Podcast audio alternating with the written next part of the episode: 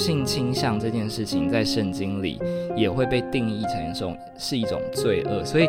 这个事态好像就越来越严重了，就不只有病还有罪，然后就觉得人生很悲惨，就是明明什么事情也都还没有做，好像光是我的存在这件事情就是一个错误。欢迎来到教会青年的思考健身房。啊，今天非常开心，邀请到我一位很好的朋友阿荣。Hello，大家好，我是阿荣。阿荣，今有没有很紧张？说实在，其实非常紧张。嗯，对啊，我想到请手下留情。没有没有没有，真的是很有勇气，因为今天我们要谈一个比较难，或是在教会比较少触碰的一个话题哈。嗯哼。阿荣，很你有一个特殊的身份哦。嗯哼，待会你再跟我们分享一下。不过我相信你应该，因为你这个身份又是基督徒，所以导致于你其实，在教会里面应该是蛮有边缘感的。嗯哼，对，所以今天可能也是来讨论、来聊一聊你这些历程，然后我们也来聊一本书。嗯，那阿荣，你要不要先来跟我们分享一下你自己的一些小小的故事？好哦。呃，就是听众朋友，大家好，我是阿荣。然后呢，刚刚呃毛叔有讲到我的身份嘛，这样子，其中啊、跟基督徒啊、相对之下，可能在大家的概念里面比较冲突的其中一个角色，我想就是同志的身份哦。那我是一个男生，生理男，然后呢，我的性倾向呢也是喜欢男生。那我从小到大也是，就是就就是个基督徒，所以我们是我是来自一个基督徒家庭啦，这样。那很多人就会觉得说，哦，那在基督徒家庭长大的孩子应该不会变坏吗？对，可是啊、呃，对我来说啊、呃，叫做什么性启蒙吗？或者是性向的自我觉察，应该可以追本溯源到我的小学二年级吧。那个时候就是啊、呃，回家的路上看到那个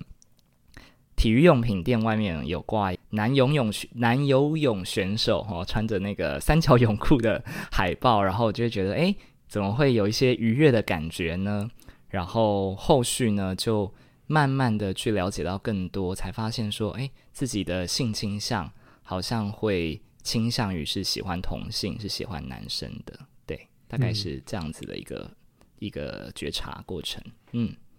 不过，当你发现这一点的时候，应该很崩溃吗？还是说是一个什么样的情况？因为你们家里也是也是蛮虔诚、蛮敬虔的，父母也都有很多的服饰。嗯，我觉得那个时候啊、呃，我算是怎么讲呢？比较早会的小孩吧，所以我的自我意识很很比比一般的小朋友超前很多。那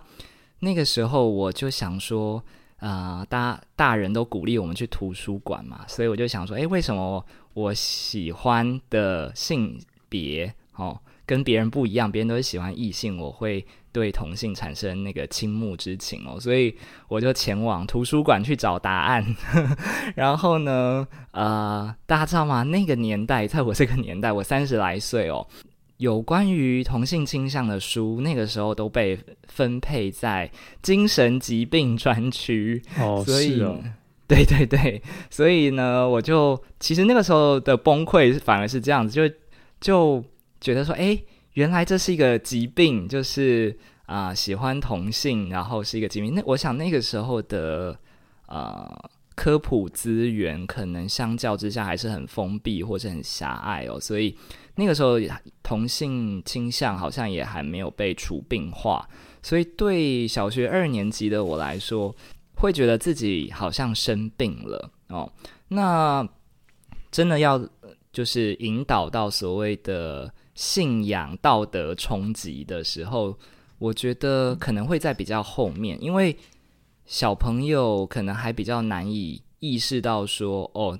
我这样子的性向会对我的信仰产生很大冲击，因为那时候其实教会在谈性也蛮封闭的，所以小朋友好像还不会接触到所谓的同性恋是个罪这个概念。只是那个时候我的第一个自我意识是图书馆里面告诉我同性恋是种疾病这样子，所以那个时候会觉得哦，那我应该有一点问题，所以其实是蛮。蛮挫折，蛮蛮惧怕的，也不知道可以把这样子的心情跟谁说。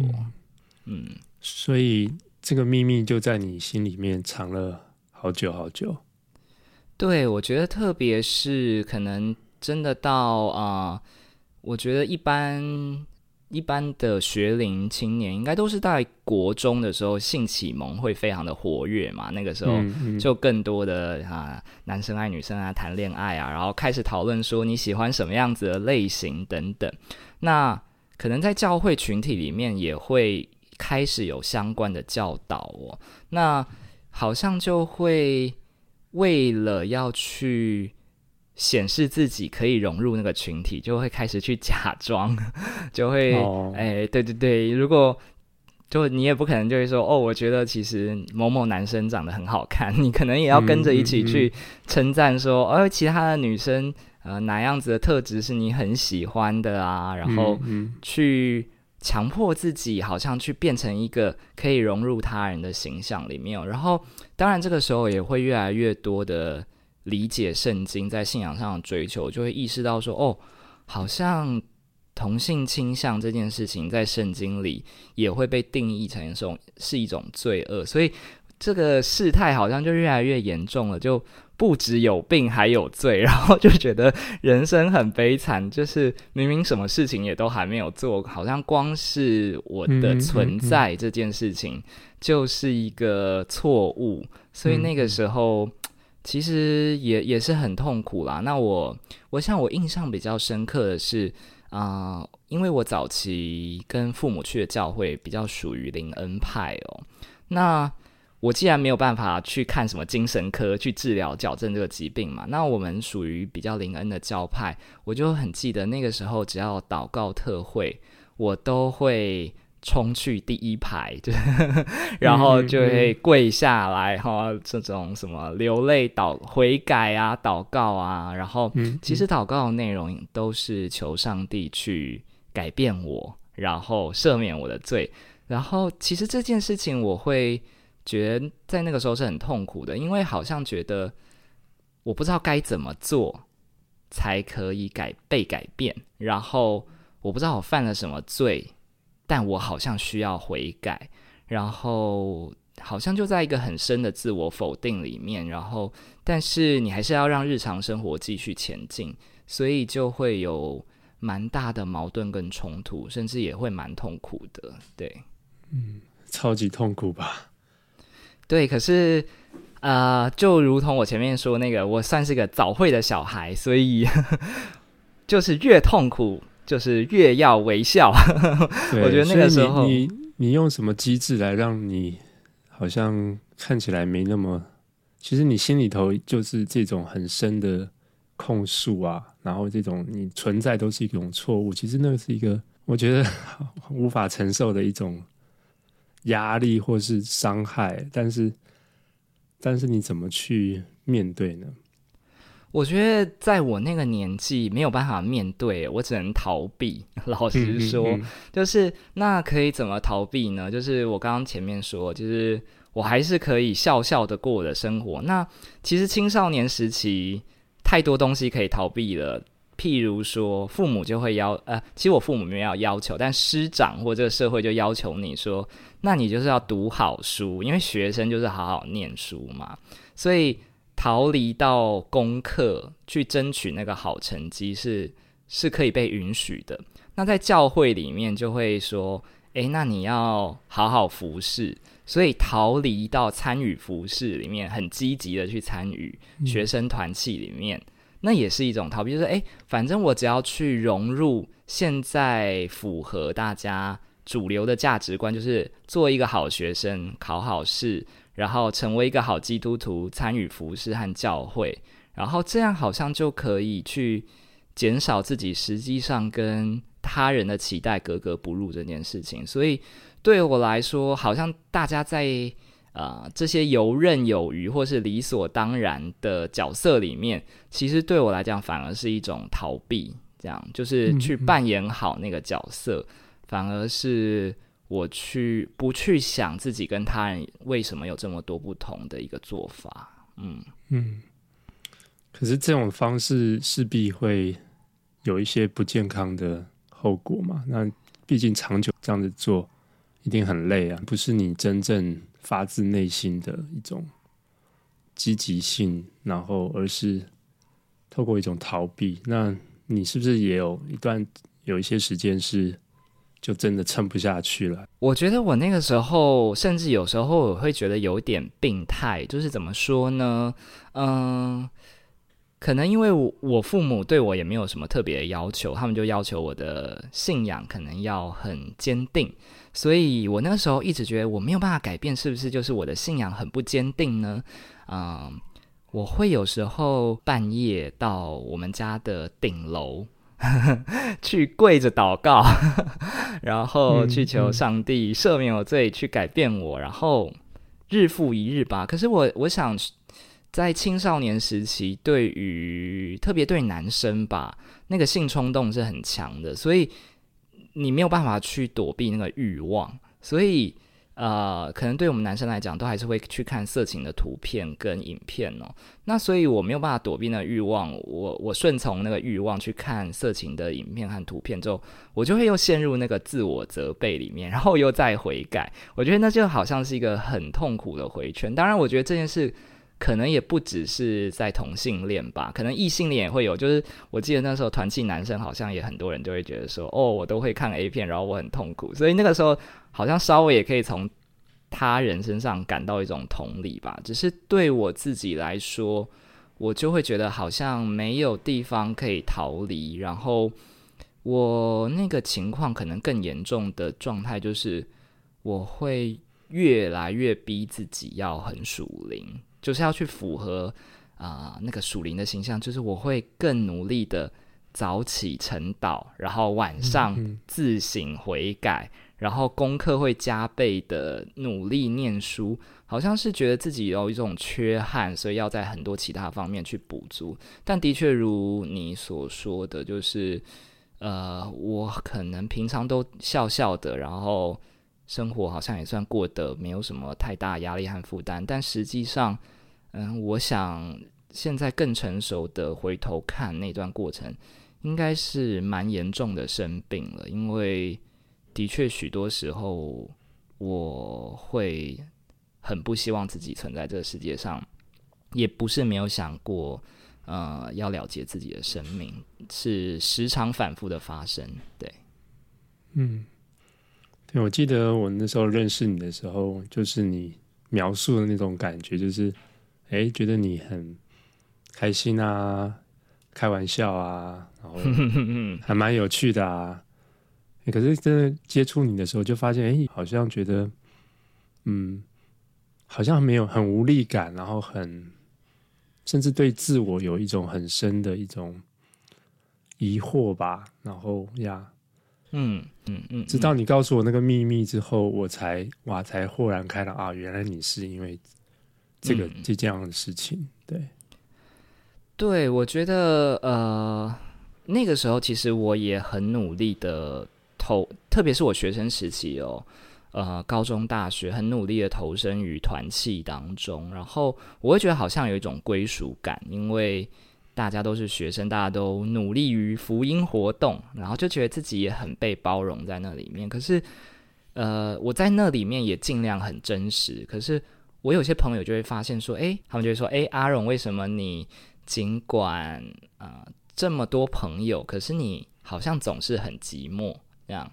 然后我就会说，哦，可能因为呵 呵我我我我课业压力太大，或者是我我有很多的烦恼等等，但就是不敢说出来那真实的原因哦。那呃，我想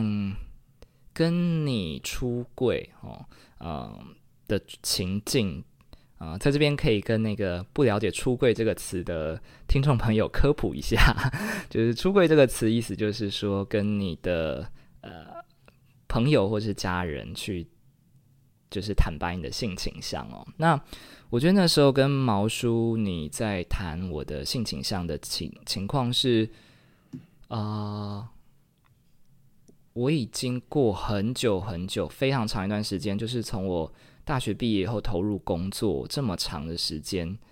然后又尝试去扮演好一个他人期待的角色，可是我始终发现我很无力，而且非常的痛苦，所以好像觉得到了一个很想要一了百，对自己一了百了，然后在这之前，起码离开这世界上之前，可以有一个人知道。哎，我存在过，然后我有这样子的痛苦，可能会是这样子的心境吧。对，嗯嗯，其实我对于那次跟你的对谈，我印象很深刻，因为那个时候你人在西雅图，然后就是过去先看看那边的生活环境，然后我其实，在台湾人状态不是很好，然后我就传个讯息跟你说。诶，毛叔，可不可以等你回来台湾之后，我们找个时间聊聊？你就说好。然后等到你回来的时候，我印象很深刻，那个场景就是我们在咖啡厅里面，然后我就讲述了啊、我遭遇一些心情很不快乐的事情，然后甚至啊、自我否定和难过到想要终结我的生命这样子。那可是那个时候，我觉得有一件事情。老实说，我觉得有被你拯救，或者是被上帝拯救，是因为你就跟我说：“哎，那你怎么没有想要跟你的父母说这件事情？这样子，嗯，发生这么严重的事情，你应该更需要家人的支持。这样，然后我那个时候我的给你的回应是：我不能说，因为我说出来，我觉得我的爸妈会恨我，因为他们在信仰里面这么的坚贞。”所以，与其被发现我的身份啊、不如我就一个人静静的离开。然后，我觉得也许还可以保留一个比较好的形象。那那个时候，你给我的回应，我觉得很让我很动容的部分是，嗯、你就说，身为两个孩子的父亲，如果今天是我的儿子。假如是因为他害怕被我发现他真实的样子而选择离开，那你说我一定会很难过，因为天底下没有一个父母不希望孩子快乐。那我那个时候其实就有一种被救赎的感觉，是为什么？因为我就觉得说，对，难道同为一个父亲，我的父亲不如毛叔吗？然后。我就会更深的去思考到说，对，那尽管我是我，那我的父母难道不能够也以一个父母的角度来更全、更立体的看他们的孩子吗？所以，嗯，也就是那个时候，我尝试着想要开始去理解我自己，也去把我自己的状况跟他人说。所以，我觉得那也是一个契机吧。对啊，嗯嗯。那你嗯、呃，在因为这样就谈到说，你其实从小也都在教会，然后在团契也是热心参与哦。那就是到底是什么样的状况让你就你刚刚有讲到说，你觉得他们是恨你，但实际上可能不是嘛？哦，只是说，嗯嗯嗯，你的感觉是这样子，所以以至于到你说你都没有一个人敢去说，然后以至于到你等于痛苦了十几二十年这样子。那到底是什么样的状况，让你觉得你没有办法出柜？然后，或者是现在又是什么样的状况，让你还愿意留在教会当中？即使说还是很多人有异样的眼光。嗯，我觉得当你在一个信仰群体里面，然后大家都非常的恪守圣经，然后去教导什么叫什么样叫做。美好的灵性生活，那很多时候好像就会觉得说，哎，我们只要信靠上帝，只要遵守圣经的教导，我们就可以去克服一切难题哦。那我觉得在那个过程里面，好像就少了很多对个人经历立体的想象，也少了一种一些那种慈悲。所以那个时候，我并不是没有想要跟教会的人啊，甚至我父母啊等等去谈类似的议题，而是每次好像教会在谈论呃同志议题的时候，都会直接划划分到，就是这是不是一个罪的事情这样子，但是很就很单薄，一刀两断哦，这是罪，所以没关系，就是就是我们还是爱他们，可是就是我们不不觉得这个行为要被鼓励，可是对我来讲。我就会有一种矛盾，就是，诶，我什么事都没有做啊，为什么我就要被视为一个呃罪恶的存在？所以那个时候其实会觉得好难跟那个呃这些看似应该要包容我、最包容我、最接纳我、最理解我的群体去讲说，呃，我是谁？为什么我会有这样子的挣扎？所以。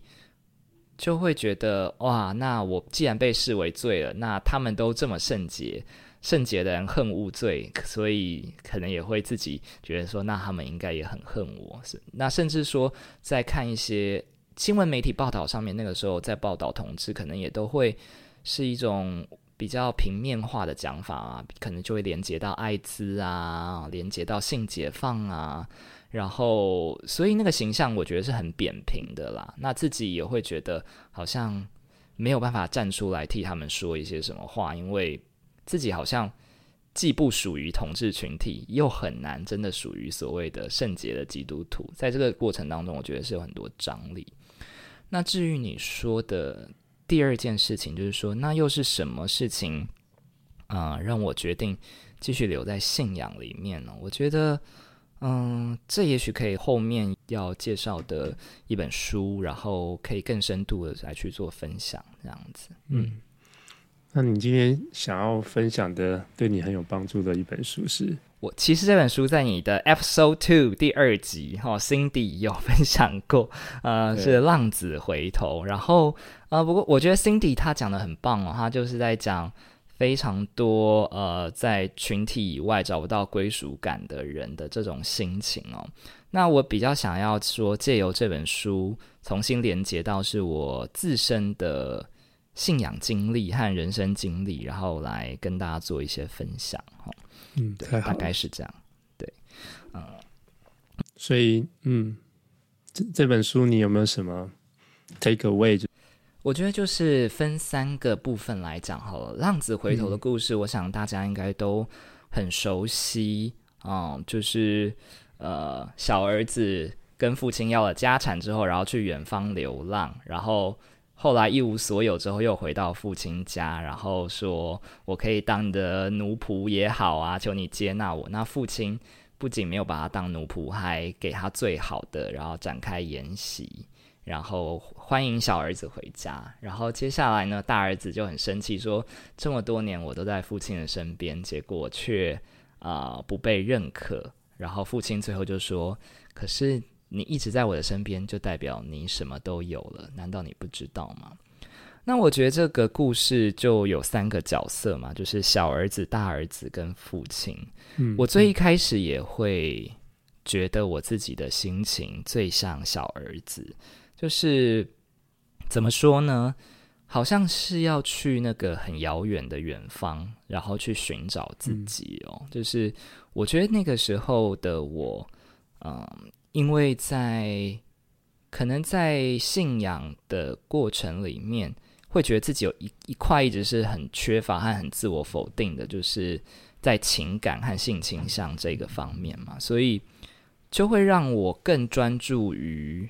啊。嗯外在的表现，不管是事业哦、功课啊、工作啊，或者是信仰啊、家庭的付出等等。然后我觉得，特别在出社会之后，在事业这一块，我是变得很有野心，这样子就会觉得说，可能我的这一生都不完整，因为我可能就没有办法，因为信仰关系，可能就没有办法去经历一段感情哈，所以我就会想要去证明我是一个有用的人。所以我觉得那个心情跟小儿子很像，就是我需要去远方，然后来去证明自己那样子。然后因为就是那种长期的对自我的否定，所以也会对上帝的爱其实很失去信心，就会觉得说，嗯，虽然教会都说耶稣爱你，可是我不不觉得耶稣爱我，因为圣经当中好像就是我总是逃不了那几节经文，我一直会把自己定罪，所以我就觉得，对你们都说上帝的爱没有条件，可是我我觉得对我来讲很有条件呐、啊，所以我就想要。证明说没有我我我虽然否我我虽然被上帝在这些方面否定了，可是我还是很棒。那为了这个很棒，我就在事业上面非常的打拼，然后也很努力。可是我觉得难免会有那种我还是没有一个归属感的感觉。那个时候印象很深刻的是我在工作上面非常的打拼，以至于。可能在教会的服侍或者参与度也少了一点点。然后有一次，呃，教会弟兄姐妹就问我说：“诶，那个阿荣啊，最近比较少看到你啊，就是怎么了？这样子。”那我可能就也有点难怎么说明我的状态。我就说：“啊，应该工作比较忙啦，就比较累了一些。”然后其中就有一个姐妹就也很直截了当，就是说：“哦，对啊，你就是比较爱钱。”嗯，然后我我那个时候其实还蛮生气的，心里也很受伤，就是想说啊，对呀，就是因为教会充满了像你们这样子很直截了断去看人的人，就谁敢真实啊？就是谁敢说哦，因为我是同志，所以我不觉得教会可以接纳我，然后所以我就跳到工作里面，然后努力的去寻找我的价值和存在感。而你们还是只看到说，对，我我可能很爱世界，我很爱钱。可是我觉得还有一件很悲哀的事，就是，与其被他们看作我很爱世界、很爱钱，那真的就是被看成是同志，其实更困难。所以我就会觉得说，好像贪恋世界在教会 it's okay，然后但是同性恋就不行。嗯、然后，所以那你在那个时候，哎，对，的确是。非常深刻的有那种我是小儿子，嗯、然后我从外面去寻找那个属于我的群体，嗯、但还是一直在流浪，在远方的感觉。好，我这边先科普一下，就是很多人可能还没有这些意识，就是说，至少在主流福音派的论述里头，同性性倾向本身不是罪啊。那嗯嗯嗯嗯，大家是已经在这方面是有共识的，然后嗯。所以，或许对于呃这样子的人，他就是，如果你早点听到这样的信息，你可能没有 少经历一些痛苦，就不会这么长的自我否定。嗯嗯嗯嗯，对。然后你刚刚讲到小儿子嘛，那就是有一种虽然在教会大家应该是一个家，但是有一种回不到回不了家的感觉。又或者是我在外面。非常努力的工作，嗯嗯、然后想要得到那个归属感，就是哦，我在工作里面表现很棒。可是事实上，我也没有在那里找到归属感。所以那个时候，我的感觉就是，诶，教会不是我的家，然后职场也不是我的家，甚至我自己的家也不是我的家。所以就有一种，嗯、我到哪里。都是异乡人这种感觉，嗯嗯嗯、对，到哪里我都是一个局外者，都是一个 outsider 那样子，对啊，所以，呃，那个时候真的是在看这本书的时候，会有一个很深的感觉是，对，我的确好长一段时间都在经历这种向外寻求归属感。我觉得在书里面有一句话，呃，蛮打动我，他就说，只要我不在，只要我在不得。寻见的地方，寻找无条件的爱，我就是浪子啊。嗯，那我的确会那个时候有蛮深刻的感受，是对我真的尝试在很多地方里想要别人的接纳，可是呢，其实都是有包含一种有条件的，就是嗯，要求你要成为什么样的人，你应该要怎么样，所以你才值得被爱。可是我很想要知道是，是我能不能只要是我自己就可以值得被爱了呢？所以你一方面是小儿子，但是也有大儿子的成分在里头，因为啊、呃、你在家里，但是你没有觉得那是你家。对，然后其实就像你说的，如果你一直在那个群体当中，然后也很努力的付出，好像就觉得自己值得被爱，因为你你做了很多事就值得被爱，这的确是非常大儿子的心情哦。那我觉得。呃，大儿子在《浪子回头》这个故事里面展现出来的第一个情绪其实是愤怒，嗯，那跟我的心境其实是很像的。就是，嗯、呃，我印象蛮深刻的事情是，那个时候，呃，我在跟毛叔出柜完之后，我就开始了我的出柜历程。这样子，在三十三十多岁的时候开始我的出柜历程，就是我开始跟我的朋友讲，然后，啊、最后我选择跟我父母说。那我父母其实比我想象中来的好很多，他们给我的回馈就是：你是我的孩子，我当然爱你。那照理来说，这个故事好像应该是一个欢喜大结局嘛，然后被爱了这样。可是我竟然生出一个很深的愤怒的情绪，我不知道从何而来。是啊，嗯，就是我会觉得，那我以前这么努力是为什么？然后。我就觉得说，你是不是欠我？我就想跟我父母讲，你们是不是欠我一个谢谢跟对不起啊？就是 对，谢谢你为家庭付出了这么多，然后谢谢你什么乡人为国，对，保持一切的和谐，然后对不起，我都没有察觉到你这么辛苦，对，就是该有这个表达吧。然后，嗯，可我那个时候。我就还没有办法辨别出来，我就只是觉得说，对，我被我父母接纳了，可是我好生气哦！我生气的点是在于，嗯嗯，你们明明离我这么靠近，可是为什么没有看见我很需要被爱？为什么你没有看见，在我做这么多努力的过程里面，你没有看见说，我都是为了你们？我甚至那个时候有很多的想象是，你都不知道。我这么努力在教会服侍或奉献或做这一些事情，对，都是希望你们可以爱我吗？那样，我觉得会有一种很深的心情啊、嗯嗯呃，是我为了会的获得爱，我做了好多的努力哦。后来我才意识到说，哦，我原来以为一直以为我是小儿子，后来才发现我大儿子的情绪其实严重的很多。嗯嗯嗯。好像一直以来也没有真的很接纳我自己，或是接纳我我父母，或是教会，或是上帝给我的爱。的确，我在那个里面，呃，我也是某一种形态的流浪，就是我其实真的在，我也的确在家里，我也的确受到许多爱的关照和环绕，但我都拒绝了。这样，我不是没有被爱接住过。可是我总觉得我不能够被爱，因为我不值得。那你后来怎么样才慢慢走出这种小儿子被接纳，但是大儿子跑出来的这种？所以后来我真的花了很长的时间，我在出柜，然后出柜之后，我开始想要知道我是谁。我做了很多与关于我自己的功课，就是我想知道为什么小时候我这么难过。我想要知道，呃，那个时候在教会里，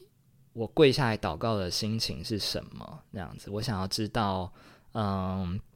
当大家都在谈恋爱的时候，然后我拼命念书，我的心情是什么？我觉得好像要把自己剖析得很深，然后去看到那些伤痕的所在。一再的重新去认识自己是谁，然后我才有慢慢的有办法接受自己是谁，然后原谅。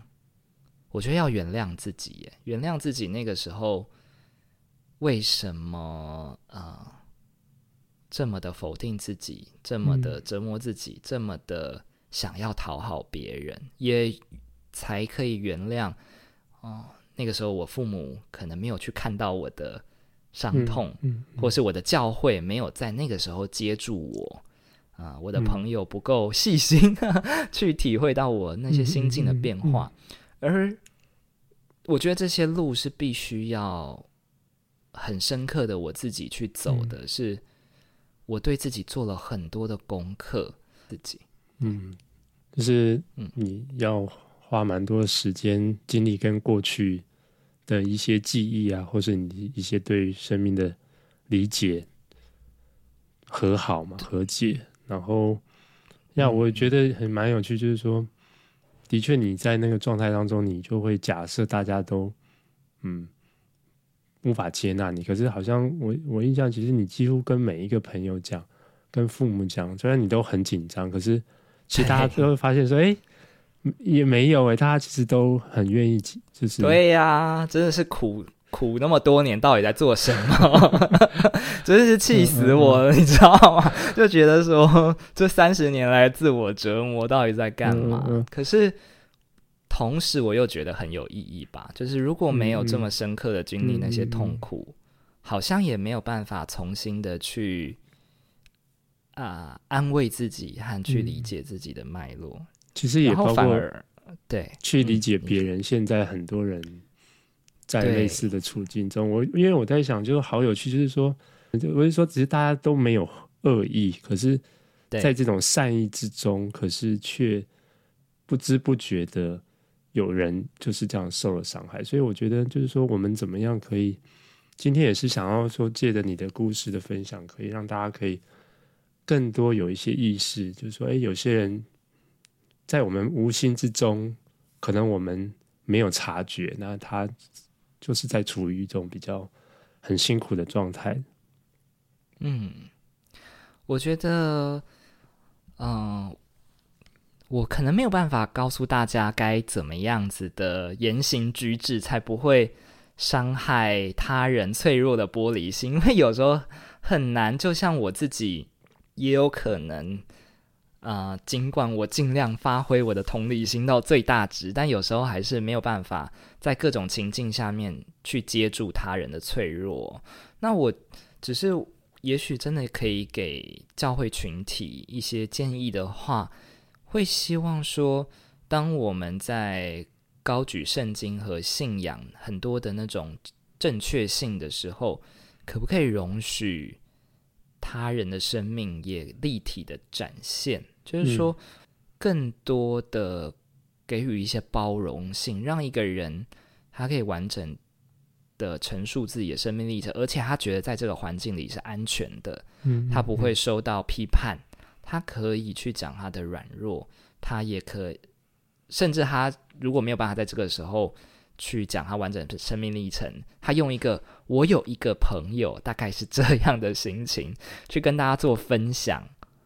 那大家是不是也可以给予一些温柔和宽容，去接纳一个人他现在的确在经历一些很不容易，然后只要去看见就好了，不需要真的给意见啊、呃，而是去看见这个存在，然后也去陪伴。我觉得那就是非常非常重要的事情。这样子，嗯嗯、对，嗯。对啊，我刚刚也有这样跟你分享，就是我觉得，就是我们常常的那种真理观，造成了我们的一些困难，因为我们觉得真理是一种我可以掌握的东西，而不愿意说，其实我应该要被真理、被真相给打破，然后我需要好好去听，好好去看，然后而不是让我以为的真相，就是我以为我只。自以为是，我我以为我掌握了所有的真相啊！我觉得有时候我们太常用一种这种好像我懂，我我都知道，所以导致于说有一些细微的这种故事、这种血肉的东西没有办法出现，然后我们就讲一些很抽象的议题啊，我们站在这个道德的高制高点啊，然后我们可以嗯觉得这个社会都怎么样了，但是实际上。我们生命身边，甚至自己，我们都有很很多的破碎啊！但是我们其实都不见得愿意去触摸，不见得愿意去听、嗯、去看。对，其实我很感恩的一件事情是，嗯、呃，就像那个时候，你也没有我在跟你出柜的时候，你也没有站在道德制高点，你反而是以一个父亲的身份来去同理了我。我觉得那个就是一个非常棒的一种爱的展现，就是你站在一个生而为人的角色去。同理一另外一个生而为人他的处境和难处，我觉得这是有时候的确在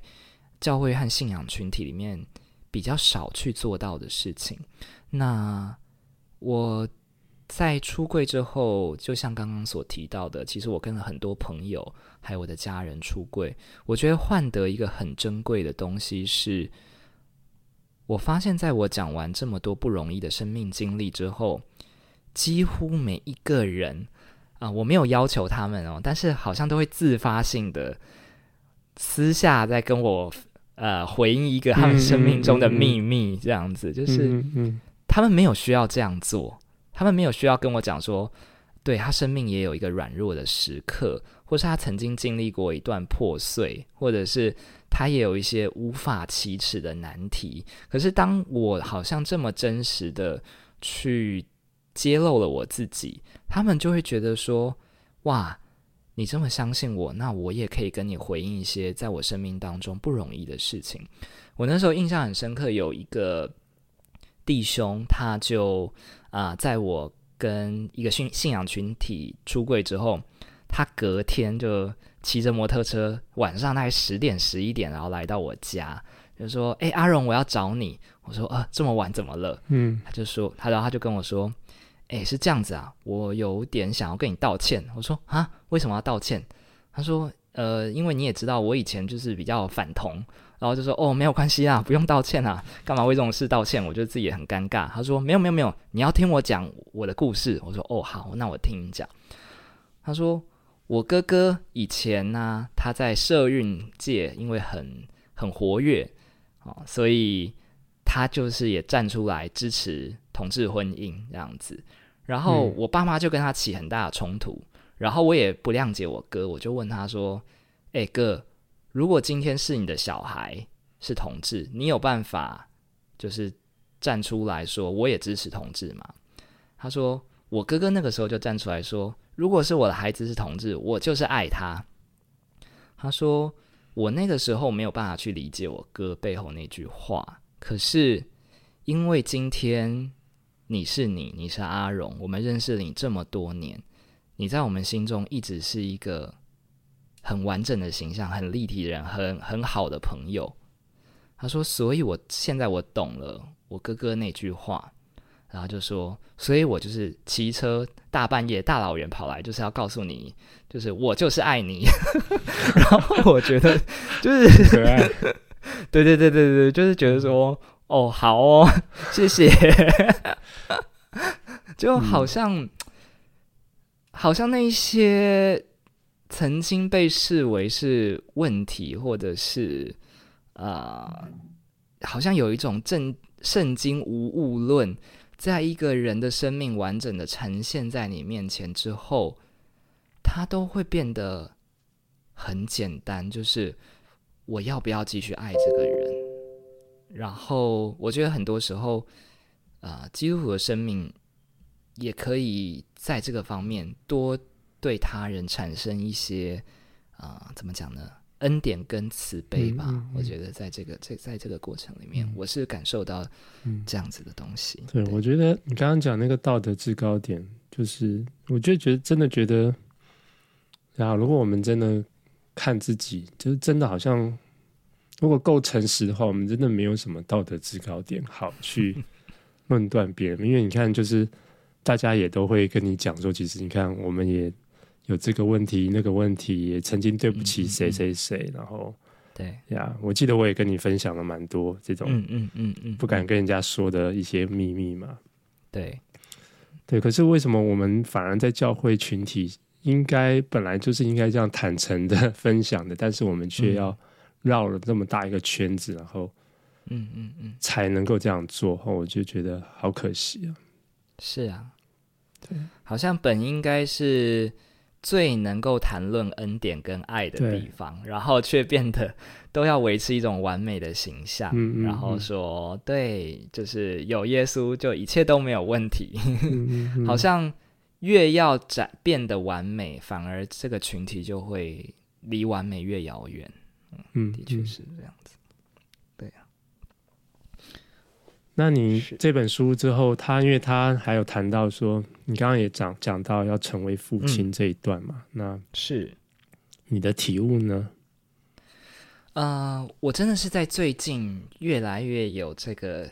诶，虽然我是一个男同志，然后呃，我也还没有当爸，可是呵呵 这个父亲的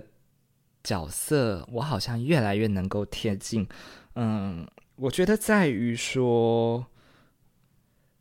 我明白，就是人生会有许多的波折跟黑暗，那我不去否定它的存在，然后只是我不会活在这个黑暗其中啊、他他有说到有一个很重要点，就是啊、与他人一同忧伤，去感受那个情绪，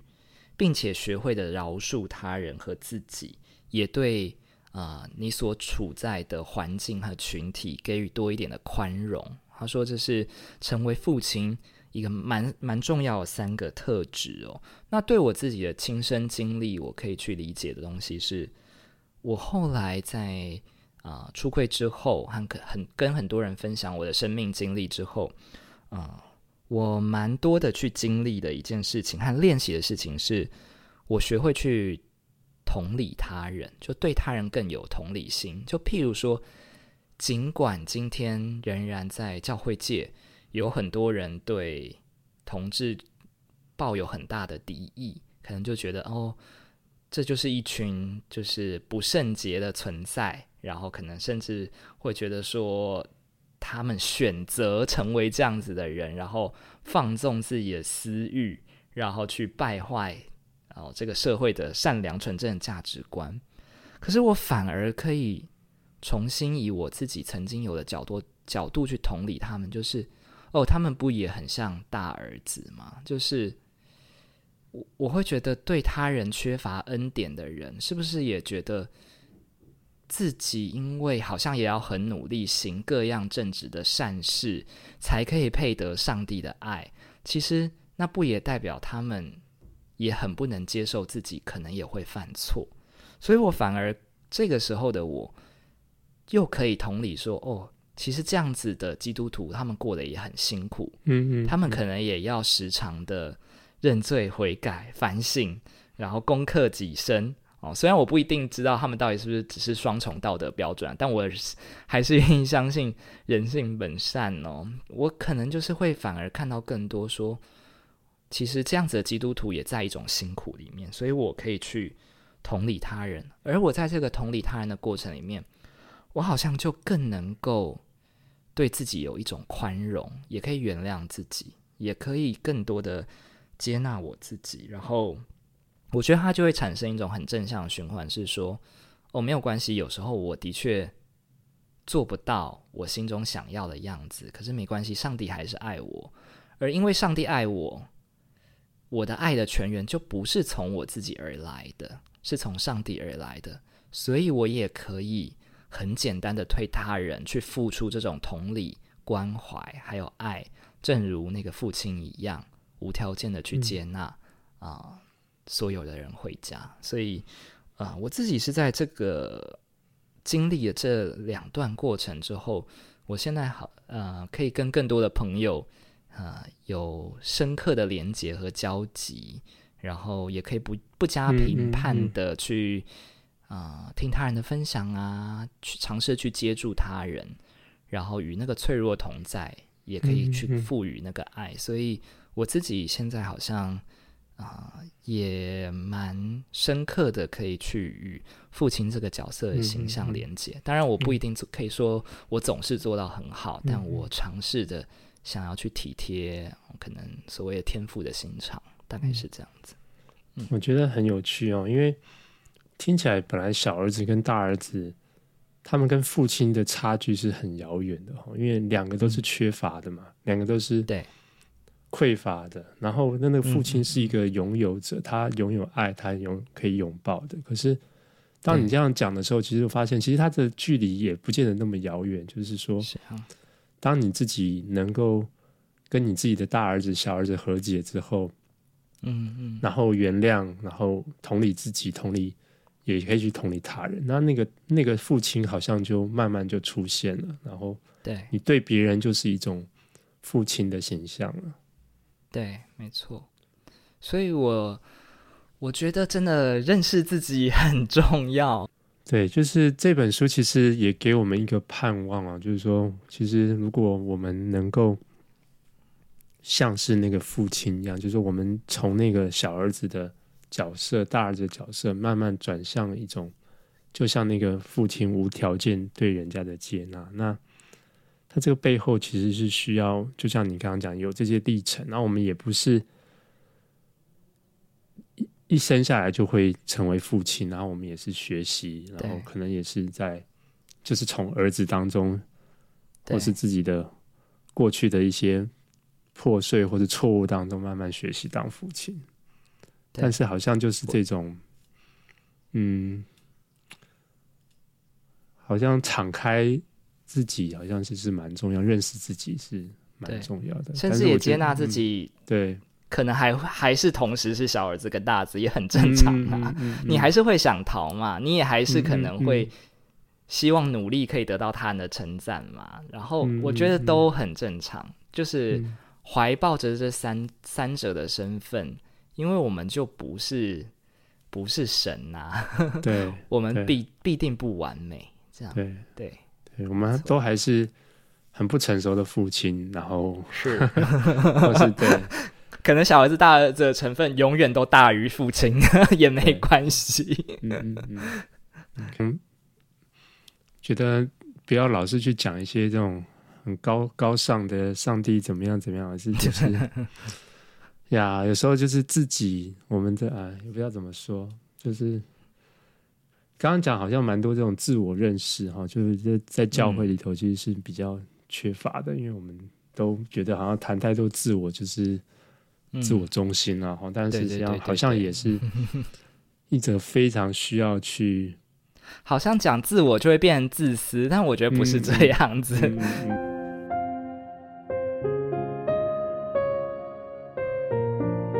我们在教会现在这个同同性的议题啊，还是。还是蛮热的哦。那你觉得在教会要怎么样去面对有这样身双重身份的人？他们通常常是隐藏的哦，他们不见得都会，嗯嗯，会旗帜鲜明的告诉你我在这里。就算同性恋是最好了，可是世界上的罪真的有很多，人始终都会犯罪。我之所以还在信仰群体里面，是因为我就愿意相信，我同时。怀抱着艺人跟罪人的两者身份，我努力的去相信说，耶稣爱我，为我舍命。我怀抱着这样子的信念，在灰色地带当中，不去否定自己是一个罪人，但是更有信心的活着，是因为相信上帝以看我为义，这样子。所以啊。可能今天也会想要借着这个分享，会想要跟教会群体也也做一些啊、一些比较真实的的回应吧。就是我想在教会里面，大家能不能都真实的当个罪人？嗯，就是没有谁可以真的说。自己在上帝面前，呃，无可挑剔，这样，那可不可以我们都把彼此看成是平等的存在，不用去比较谁犯的罪比较 严重和多？我觉得那个好像会离真实的恩典很遥远，这会让我想到一个 故事哦，就是那个。雨果写的那个《悲惨世界》，嗯，就是啊、呃，我想大家如果去理解过这个故事，就是这个故事是讲那个有三个有有几个角色，主要就是有一个主角就是上万强嘛，他在他偷了一一根面包，然后就被判十九年的重刑。嗯嗯嗯然后那个时候呢，他就逃，他被假释之后呢，他去了一个修道院，然后偷了那个偷了那个神父的银器，这样子哦。然后，可是当他被抓到的时候，人家就说：“哎，那个神父是不是他偷了你的东西？”然后神父就说：“哦，没有。”这个是我要送给他的，嗯嗯嗯你还少拿了一对银烛台，然后就跟这个就是逮捕他的刑，就是警察讲这样子。我觉得那就是恩典的展现，就是对他犯了罪，可是他却被恩典所包围。而那里面有一个角色叫那个嘛贾维，他就是很偏执的，在律法里面就是觉得说不行，我就是要逮捕上万强这样子，所以他就是。尽管上万强后来，对 对对，改可能改邪归正、隐姓埋名，变成了市长，然后他还是纠结于他过去十九年偷了一个面包，还偷了银器这样子。然后，但最后在战乱的时候，上万强拯救了贾维的性命，可是贾维却因为可能是羞愧吧，他就自杀了。那他就是可能在恩典里面没有办法被救赎的那个人，他就没有办法相信。犯罪是可以被原谅的，恩典是可以大过一切的。嗯、那，嗯、呃，那我真的是觉得说，在这个文本《悲惨世界》里面有一句话讲的很好，他就是说，人生最大的幸福就是确信有人爱你，有人因为你是你而爱你，或更确切的说，尽管你是你，有人仍然爱你，然后。嗯我觉得这是一个啊尝试着啊不要这么讨厌自己的人，在可能在经历快要放弃自己生命的过程之后，仍然被上帝的爱给救赎。很重要的一个原因就是。嗯，我们都要相信说，上帝的恩典和爱足够大到啊遮掩我们一切的罪过，而我们没有人会天生下来选择要去犯罪，而是我们啊很努力的。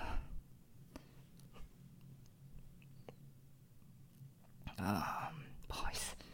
很努力的想要在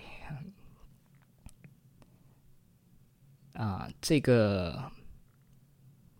充满啊很多自我怀疑和否定的世界当中，相信自己被上帝的爱所救赎，这样，嗯、所以啊，可能是啊最后一点想要去分享的东西。嗯，对，谢谢，就是。或许我们就是只是想要听到一些，就是你辛苦了，然后我们其实都呀，我们都努力过，但是其实我们都没有办法救我们自己，然后那我们也也不需要这么伪装，不需要这么好像 看到一副都没没事一样哦。那我觉得就是谢谢你这样子，就是我相信你的故事应该可以。可以帮助到一些在类似处境的人，就非常感谢阿荣，他能够把他这样的心路历程来跟我们分享哦。因为有时候我们，当我们没有真正看到一个人生命的时候，当我们在谈这些同志，我都不知道我们在谈什么，就是好像我们真的以为我们懂，可是实际上，哦，真的，我们真的可能什么都不懂。然后，或许我们身边的人。就是这么痛苦，然后我们都还在，然后我们讲的一副这种，哦，这个圣经真理在我的手中，但是我们其实上用它伤害了，就是我们身边最爱的人。我觉得这是一个非常、嗯、非常可惜、非常不应该发生的事情。啊，对，但是我觉得就是今天透过这样的分享，我们的真理就不是一个。扁平的，而是真相就是这样子很，很很立体的，它就是一个生命，就是在我们的生活当中。那我觉得我们学习去去听、去看见，然后或许我们更多面对我们自己的大儿子、自己的小儿子，然后我们自己慢慢成为那个父亲。嗯，对，然后。啊、呃，最后还有一点点话想说，就是、嗯、其实我现在过得还不错啦，就是 大家不要担心。对，其实我现在 生活真是过得蛮开心的。然后，对对对啊、呃，有辛苦过，然后我觉得现在真的是处于一个啊、呃，可以接纳自己、也喜欢自己的一个状态哦。那嗯，我也想要在这边啊，呼呃，给予一些，如果你还。没有办法跟你的信仰群体或跟你身边的人说明你真实性倾向的同志基督徒啊，或是同志哦，不论如何，或是甚至你在一个不知道该怎么跟他人说的一个你自己觉得是自我定罪的一个状态的人哦，嗯，我我会鼓励大家说，如果我们已经信靠神了，那我们需要的不是。律法继续点出来，我们有罪，而是我们很需要福音的安慰。呃，如果我们不是一个放纵自己的人，就不需要逼迫自己悔改或否定自己，因为我们都需要耶稣。那最后也想跟一些同志基督徒讲，这当然这是这不代表毛叔立场的，这我阿荣立场哈。就是我想跟同志基督徒讲说。如果圣灵引导你去投入一段稳定的关系，那就像异性恋一样勇敢的去，然后更勇敢的信靠耶稣。如果你觉得你需要独身，那你就求上帝给你力量。不管如何，在基督里，在上帝面前，就是上帝都会看你是披戴基督的，你也是个艺人，这样子。所以，我们唯有真的是不断的去看上帝为我们钉在十字架上，除此以外，真的是别无他法。然后。每个人都可以成为信心的英雄，就是在这样子的张力里面，好像一边自我否定，但又要重新的去依靠上帝，活着下来这样子。所以，嗯，就希望大家可以一起加油。对，嗯嗯嗯，哎，好，今天非常谢谢阿荣这个现身说法，那就跟听众朋友说声再见了。拜拜，拜拜，拜拜。